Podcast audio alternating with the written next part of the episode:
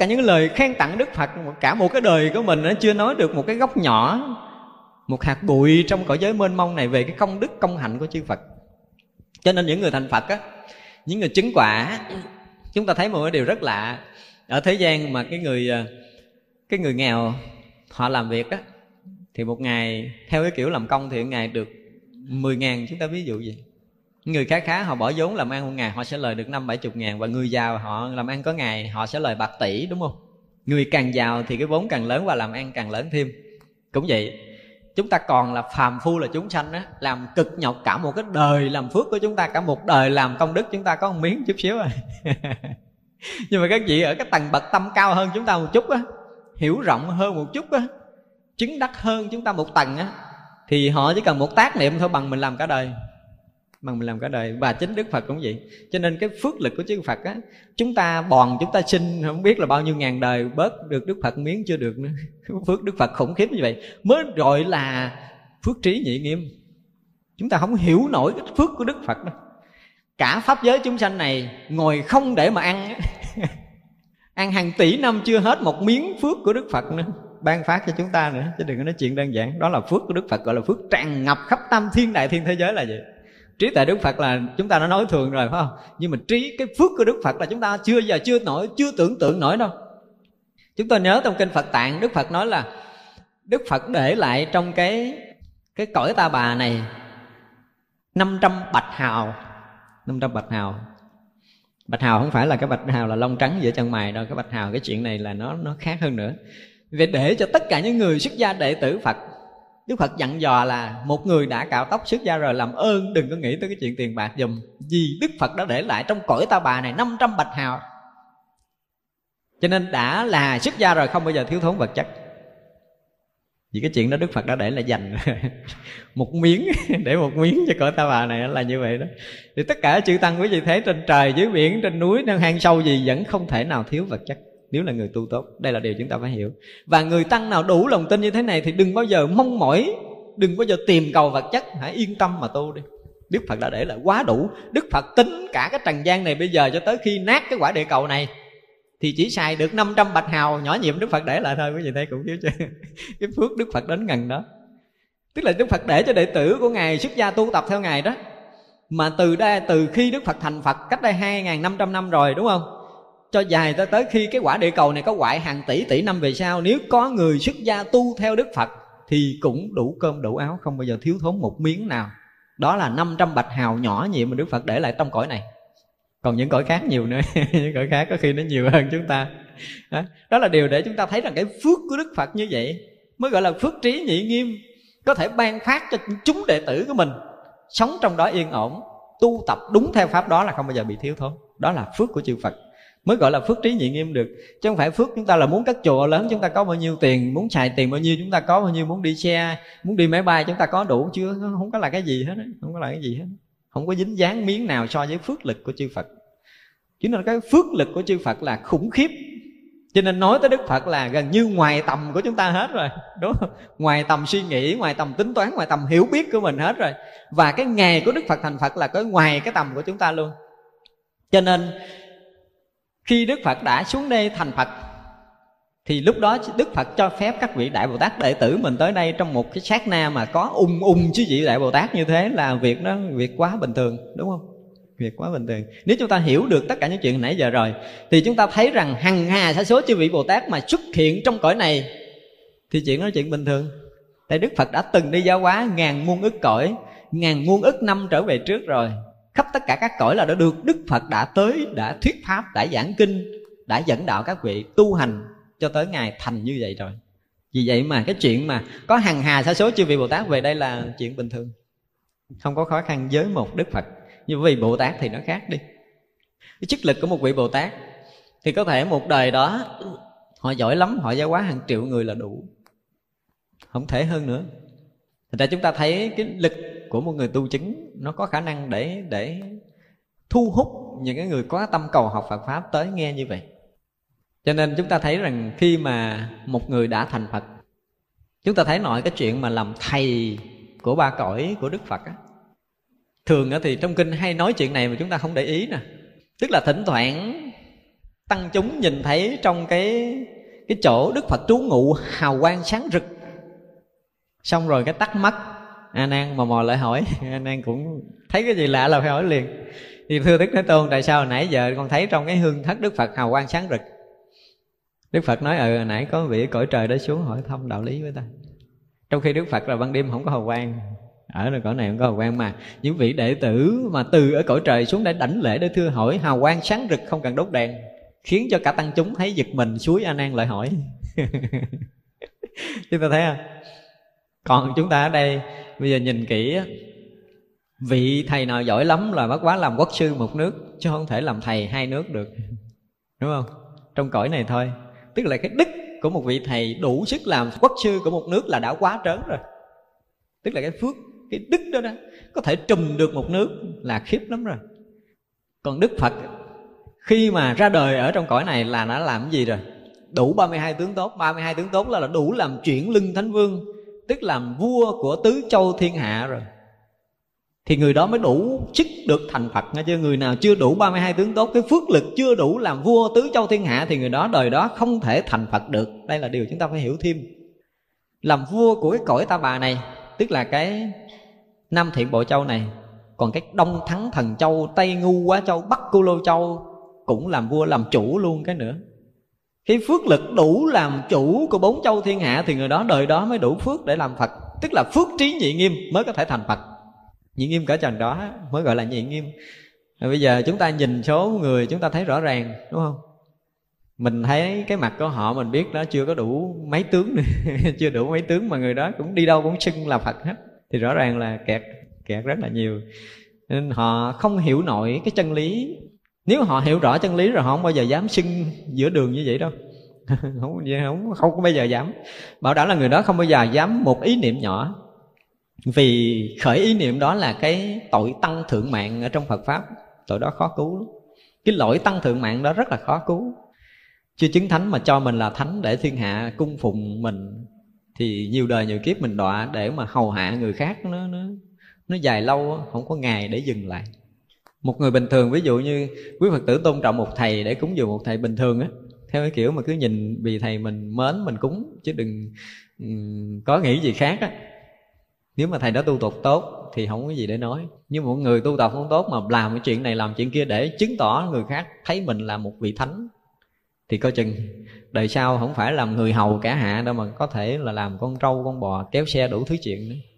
Vì trong cái kéo đài đọa đó trong cái tôn trọng tôn trọng nó nó cao chừng nào mà mình không đủ sức thì mình sẽ đi sâu xuống gấp ngàn lần cái chuyện đó. Có, có một cái chiều ngược lại rất lạ. Trên những vị mà gọi là tăng thượng mạng những vị mà tự ngầm cho mình chứng quả này tự ngầm cho mình chứng quả kia để muốn người khác tôn trọng mình thì tội đó rất là lớn. Cho nên chúng ta hiểu được cái phước và cái trí Đức Phật nói hồi nãy giờ. Để chúng ta thấy rằng Đức Phật đã thành Phật từ thuở nào. Chứ không phải là là ông xuống đây để thành Phật Thích Ca Mâu Ni nữa. Chúng ta đừng bao giờ hiểu ở chừng đó nó quá ít ỏi với Đức Phật. Về năng lực của một Đức Phật về trí tuệ của Đức Phật về phước báo của một Đức Phật và một người để thành Phật ở tiêu chuẩn nào chúng ta phải hiểu cho ra. Chứ nếu không chúng ta sẽ bị lầm lẫn. Chúng ta lầm lẫn rất là lớn. Và cái phương tiện nói pháp của Đức Phật đối với các cõi á, thì nãy chúng ta nói rồi phải không? Tức là dùng tất cả những ngôn ngữ của sai biệt tất cả các cõi mà nói pháp lạ rõ ràng là mình không thể tưởng nổi đúng không? Bây giờ mà mình nói một lần trong một cái hội trường lớn thì có cái máy dịch ra tiếng nước này tiếng nước kia là tức là chúng sanh của mình thôi là có đủ thần thông. Đủ thần thông để cho bây giờ nếu pháp hội này có trang bị đủ cái à, máy móc á thì quý vị mang vô chúng quý vị là người anh bật tiếng anh quý vị nghe người đức bật tiếng đức quý vị nghe người tàu bật tiếng tàu chúng ta nghe. Thì người phàm phu đã đủ cái thần thông đó rồi đúng không? Mà nói đức phật quán căn lợi độn theo kiểu từ trước giờ mình hiểu thì rõ ràng là mình thấy cái năng lực đức phật kém quá hả? Kém thua một người khoa học bình thường chứ, đúng không? Cho nên đức phật thuyết pháp một cái là cắt cõi nghe đó là sự thật đó nha. Chúng ta phải tin hiểu điều này dùng năng lực trí tuệ của đức phật khủng khiếp lắm, khủng khiếp. Càng học chúng ta càng thấy đức phật mình rõ ràng là mình phải lại suốt thôi, không còn cái chuyện khác nữa. Vì vậy mà cái hạnh nguyện phổ hiền tuyệt diệu ở cái chỗ là nhất giả lễ kính chư Phật. Chúng ta lễ kính bằng tất cả những sự cung kính của mình khi mình hiểu được Đức Phật á. Quý vị hiểu Đức Phật nhiều chừng nào, quý vị lại Đức Phật càng thiết tha chừng đó, càng đủ cái lòng cung kính chừng đó. Chúng ta hiểu ít thì chúng ta lại sơ sài lắm. Nhưng khi chúng ta hiểu đức phật rồi là chúng ta lại cả đời của mình đi đứng nằm ngồi chúng ta thiếu điều muốn quỳ ở đâu cũng có thể lại được. Đi ở đâu đứng chỗ nào chúng ta có thể chụp chân xuống đây để mình lại mỗi khi mình nghĩ tới đức phật. Chỉ vậy là mới đủ lòng cung kính lúc nào chúng ta cũng thiết tha, cúi đầu kính lễ được hết đó. chứ còn bình thường chúng ta chưa có chưa có hiểu nổi những chỗ này á. Chưa có hiểu nổi cái phước đức phật tới đâu, chưa hiểu nổi trí tuệ đức phật tới đâu. Chưa hiểu nổi năng lực thần thông đức phật tới đâu thì chúng ta không thể kính đức phật nữa. Mà chúng ta lại theo nghi thức thôi, thì như vậy phước chúng ta không quá lớn. Người ta cho biết cái điều đó.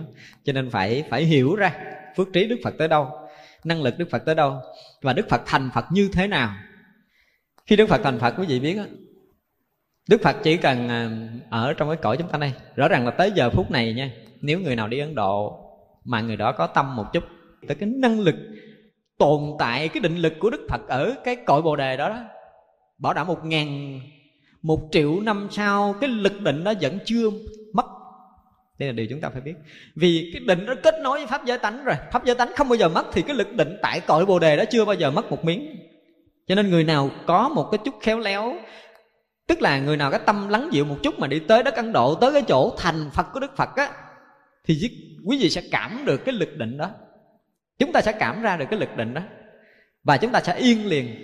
Chúng ta sẽ nhận được cái định lực đó, chúng ta sẽ yên liền rất là nhanh khi chúng ta đảnh lễ lại ngay cái chỗ đức phật thành phật. Và những cái chỗ đức phật đi qua, những cái chỗ đức phật đi qua, mặc dầu là trong chiến tranh hư hoại thế này thế nọ, bên ngoài nhưng mà bảo đảm những cái chỗ đó nó vẫn còn có lực đó. Nếu chúng ta, nếu khoa học phát triển đến một cái độ mà có thể rà lại được cái tầng sóng dao động, đó đó, thì một ngày nào đó khoa học sẽ sẽ nhận ra nó, sẽ báo cho chúng ta biết điều này. Những bước chân của bước Phật bước cho tới giờ phút này, cái lực định vẫn còn tồn tại trên mảnh đất đó. Chứ không phải là chỗ Đức Phật thành Phật không đâu. Bây giờ biết khủng khiếp như vậy. Thì sau này chúng tôi hy vọng rằng khoa học sẽ thấy nổi tới cái chuyện này thành ra lực định của Đức Phật trong cõi giới của Ấn Độ vẫn còn nguyên trong những ngày Đức Phật đi đứng ở đó. Và tất cả chúng sanh ở cõi đó có cái phước báo để cảm nhận điều này. Cho nên có một câu hỏi tại sao mà lực định đó nằm ở đất ấn độ thì chúng sanh không hưởng được điều này? Nếu là chúng sanh ở trong đời đó, đó họ siêu mất hết rồi. Không? tức là cái đời mà gần đức phật những người đã sống trong cõi giới đó đã được siêu rồi. Bây giờ chúng ta tưởng tượng như thế này, chúng ta thấy cái chuyện này nè nha. Ví dụ như bây giờ um, chúng ta nghe một cái um, cái chùa đó nổi tiếng, phải không? Thì chúng ta tới đó tu học. Những người tu học tước có kết quả là họ đã tu xong, họ thành tựu đạo nghiệp, họ đã đi siêu rồi. Thì bây giờ có những người phật tử mới tới. Thì người ta nhận thấy những người phật tử mới tới này, ủa, nói, ủa, sao cái chùa này nổi tiếng quá mà thấy phật tử đâu có ra gì đâu. Giống như mình bây giờ mình nhìn người dân ấn độ hiện tại á. Mình thấy rõ ràng người dân ấn độ hiện tại họ đang khổ mà mình lý luận theo cái kiểu phàm phu của mình đó là ngày xưa được hưởng phước báo thì bây giờ phải trả nhân quả gì gì đó đó là lý luận rất là rất là rất là thấp. Phải nói như vậy. Đó là những con người ở cõi giới khác mới vừa tới, họ rất là thấp, họ tới đó để họ họ họ hưởng miếng nào đó để họ được thăng tiến. Và họ chỉ mới tới từ cõi dưới, họ mới bắt đầu lên ở đó cõi này. Chúng ta hiểu dùm điều này. Chứ còn những người đã ăn, đã sống, đã sinh hoạt trong cõi đó những đời kiếp trước, coi chừng là họ đã đi mất rồi. Họ đã chứng quả, họ đã hưởng được những cái đó rồi. Nhưng mà trong đời này, những người này mới lên như này mới lên. Để hưởng chút nào đó trong cõi giới chư Phật. Và các cõi cũng đi về. Có khi những cái cõi thấp, họ tìm cách để họ được thành người mà về ở cõi đất ấn độ. Thì rõ ràng là đời này, họ chưa có đủ, chưa đủ cái phước để họ chiêu. Vì mỗi một đời chúng ta nói là chỉ thêm được một bậc. Mỗi đời chúng ta chỉ thêm được một bậc. Thì những chúng sanh ở cõi thấp mà vừa tới ấn độ trong đời này, ngay cái đời đầu tiên này thì kêu họ thành phật. Đó không thể thành được họ thành a la hán không thể được. Do đó chúng ta phải hiểu chỗ mà đức phật thành phật thì hiện tại vẫn còn nguyên đó. Người nào mà tu tập có lực định, quý vị sẽ cảm được cái điều này. Cảm được điều này. Và người nào tới mảnh đất ấn độ, khéo một chút, chúng ta cũng có thể nhận ra. Hy vọng rằng chúng ta sẽ tới ấn độ, chúng ta sẽ lại được cái chỗ đó, phải không? Thì chúng ta cảm nhận được cái chỗ đó. Chúng ta sẽ cảm nhận được cái lực định của đức phật còn tồn tại cho tới giờ phút này. Chưa bao giờ có một cái mãi may nào có thể phá hủy được. Vì cái định lực của chư phật là không ai phá hủy được, nhưng chúng ta hiểu điều này cái định tào lao của mình thì có thể bị động. Nhưng mà định của phật mà nói là đức phật thành phật rồi, đức phật nhập niết bàn, cái chuyện đó nó mất hoàn toàn không có. Không bao giờ có. Và mãi mãi về sau vẫn còn. Cái quả địa cầu này có tan đi nữa, cái lực định đó không có tan. Vì lực định nó được kết nối với cái pháp giới tánh toàn thân thì khắp pháp giới tánh này là cái cái định lực của chư Phật. Cho nên còn nguyên đó. Và nếu tới cõi này thì cái cái cái cõi này vẫn còn nguyên cái lực định đó. Khi nào chúng ta đã nhập được định đúng đắn theo cái định của chư phật, thì chúng ta mới hiểu rằng rõ ràng đức phật còn tồn tại với chúng ta. Chưa bao giờ đức phật rời chúng ta một miếng nào. Cái lực khi đức phật còn sống ở cái cõi ấn độ, ở nước ấn độ, đối với tất cả chúng sanh trong cõi này, tới giờ phút này vẫn còn nguyên vẹn như vậy, chưa bao giờ hao tổn miếng nào nha chứ. Chúng ta nên hiểu như vậy cái lòng từ của đức phật, thương chúng sanh trong cái lúc mà đang thành phật cho tới khi đức phật nhập niết bàn cho tới giờ phút này vẫn còn nguyên như vậy, chưa hề xây xỉn miếng nào. Tất cả mọi cái còn nguyên và còn đủ, không bao giờ bị vơi. Nếu chúng ta có được một lần một lần mà tu tập của chúng ta cảm nhận được cái cõi giới của chư Phật á, chúng ta cảm nhận được cái lực từ Đức Phật ra đối với chúng ta trong tất cả các cõi. Thì chúng ta thấy rõ ràng là từ xưa giờ chưa có hề thay đổi một miếng nào. Nếu thành Phật thì theo cái nhìn của chúng sanh là Đức Phật không còn ở Ấn Độ, hiểu không? Nếu chúng ta là chúng sanh mà nhìn theo cái kiểu của chúng sanh nữa, rõ ràng bây giờ không còn chư Phật, không còn Đức Phật. Nhưng mà chúng ta vượt qua cái đầu của chúng sanh thì chúng ta thấy khác hơn nhiều. Đức Phật vẫn còn nguyên đó. Bằng cái gì đó chứ không phải bằng cái thân hình của một thái tử tất đạt đa. Nếu chúng ta tìm, chúng ta thấy đức phật là một thân hình của một thái tử tất đạt đa, thì chúng ta thấy có còn, có mất. Nhưng mà chúng ta nhìn thấy đức phật không phải là thái tử tất đạt đa để tu chứng thành thích ca mâu ni thì chúng ta sẽ cảm nhận được cái lực khác. Cho nên ở đây chúng ta phải hiểu qua cái tầm này. Tầm của một cái con người trong cõi này hiểu về đức phật. Ý đức phật muốn nói là đức phật thành phật không phải là đức phật thích ca mâu ni. Không phải là một lần tu chứng bao nhiêu ngàn đời ngàn kiếp, kiếp tu tập cho tới giờ phút này ta chưa ngồi cội bồ đề để thành đức phật thích ca mâu ni không phải. Không phải chuyện đó không phải chuyện đó chúng ta lòng chúng ta làm. Nếu chúng ta hiểu như vậy thì chúng ta quá lòng đức phật mặc dù kinh điển nói như vậy vì chúng ta như vậy mà phật phương tiện nói như vậy cho chúng ta nghe. Nhưng mà đến hồi đức phật nói thiệt là không phải đức phật nói như vậy. Đức phật nói đến cái nghĩa duy nhất của đại thừa thì đức phật không bao giờ nói chuyện này. Đức phật không phải là tu tập đời này kiếp nọ hành bao nhiêu hạnh này này, này nọ nọ kia mới được thành phật trong cõi giới này. Không phải như vậy. Đến cái chỗ sự thật thì đức phật đã thành phật vô lượng vô biên a tăng kỳ kiếp rồi và đã từng giáo hóa thành tựu đạo quả vô thượng bồ đề cho tất cả chúng sanh ở mười phương pháp giới rồi. Thì trong một cái khoảnh khắc thời gian nhỏ nhất ghé tạm ở cõi mình để thành phật chơi trong cõi ta bà rồi đức phật đi chỗ khác. Chúng ta nên hiểu chuyện đó. Tức là trong một khoảng thời gian rất nhỏ nhất thôi. Chứ không phải là vận dụng cái gì không phải là mình vận dụng mình đi đây tới sài gòn, không có chuyện đó nữa. Không phải là cái chuyện mà dài lâu, không phải là cái chuyện cực nhọc như vậy đối với một đức phật nếu với một đức phật này không có chuyện đó nữa. Cho nên cái chuyện mà 80 năm ở trong cõi này chỉ là một mãi may nhỏ nhiệm một tích tắc nào đó, cái hành phật sự của một đức phật nào đó, tạm thời ghé cõi ta bà để thành một thái tử tất đạt đa không? rồi mới thành đức phật thích ca mâu ni và giáo hóa 80 năm trong cõi này để có thể thành phật. Chúng ta nên hiểu đức phật ở như vậy.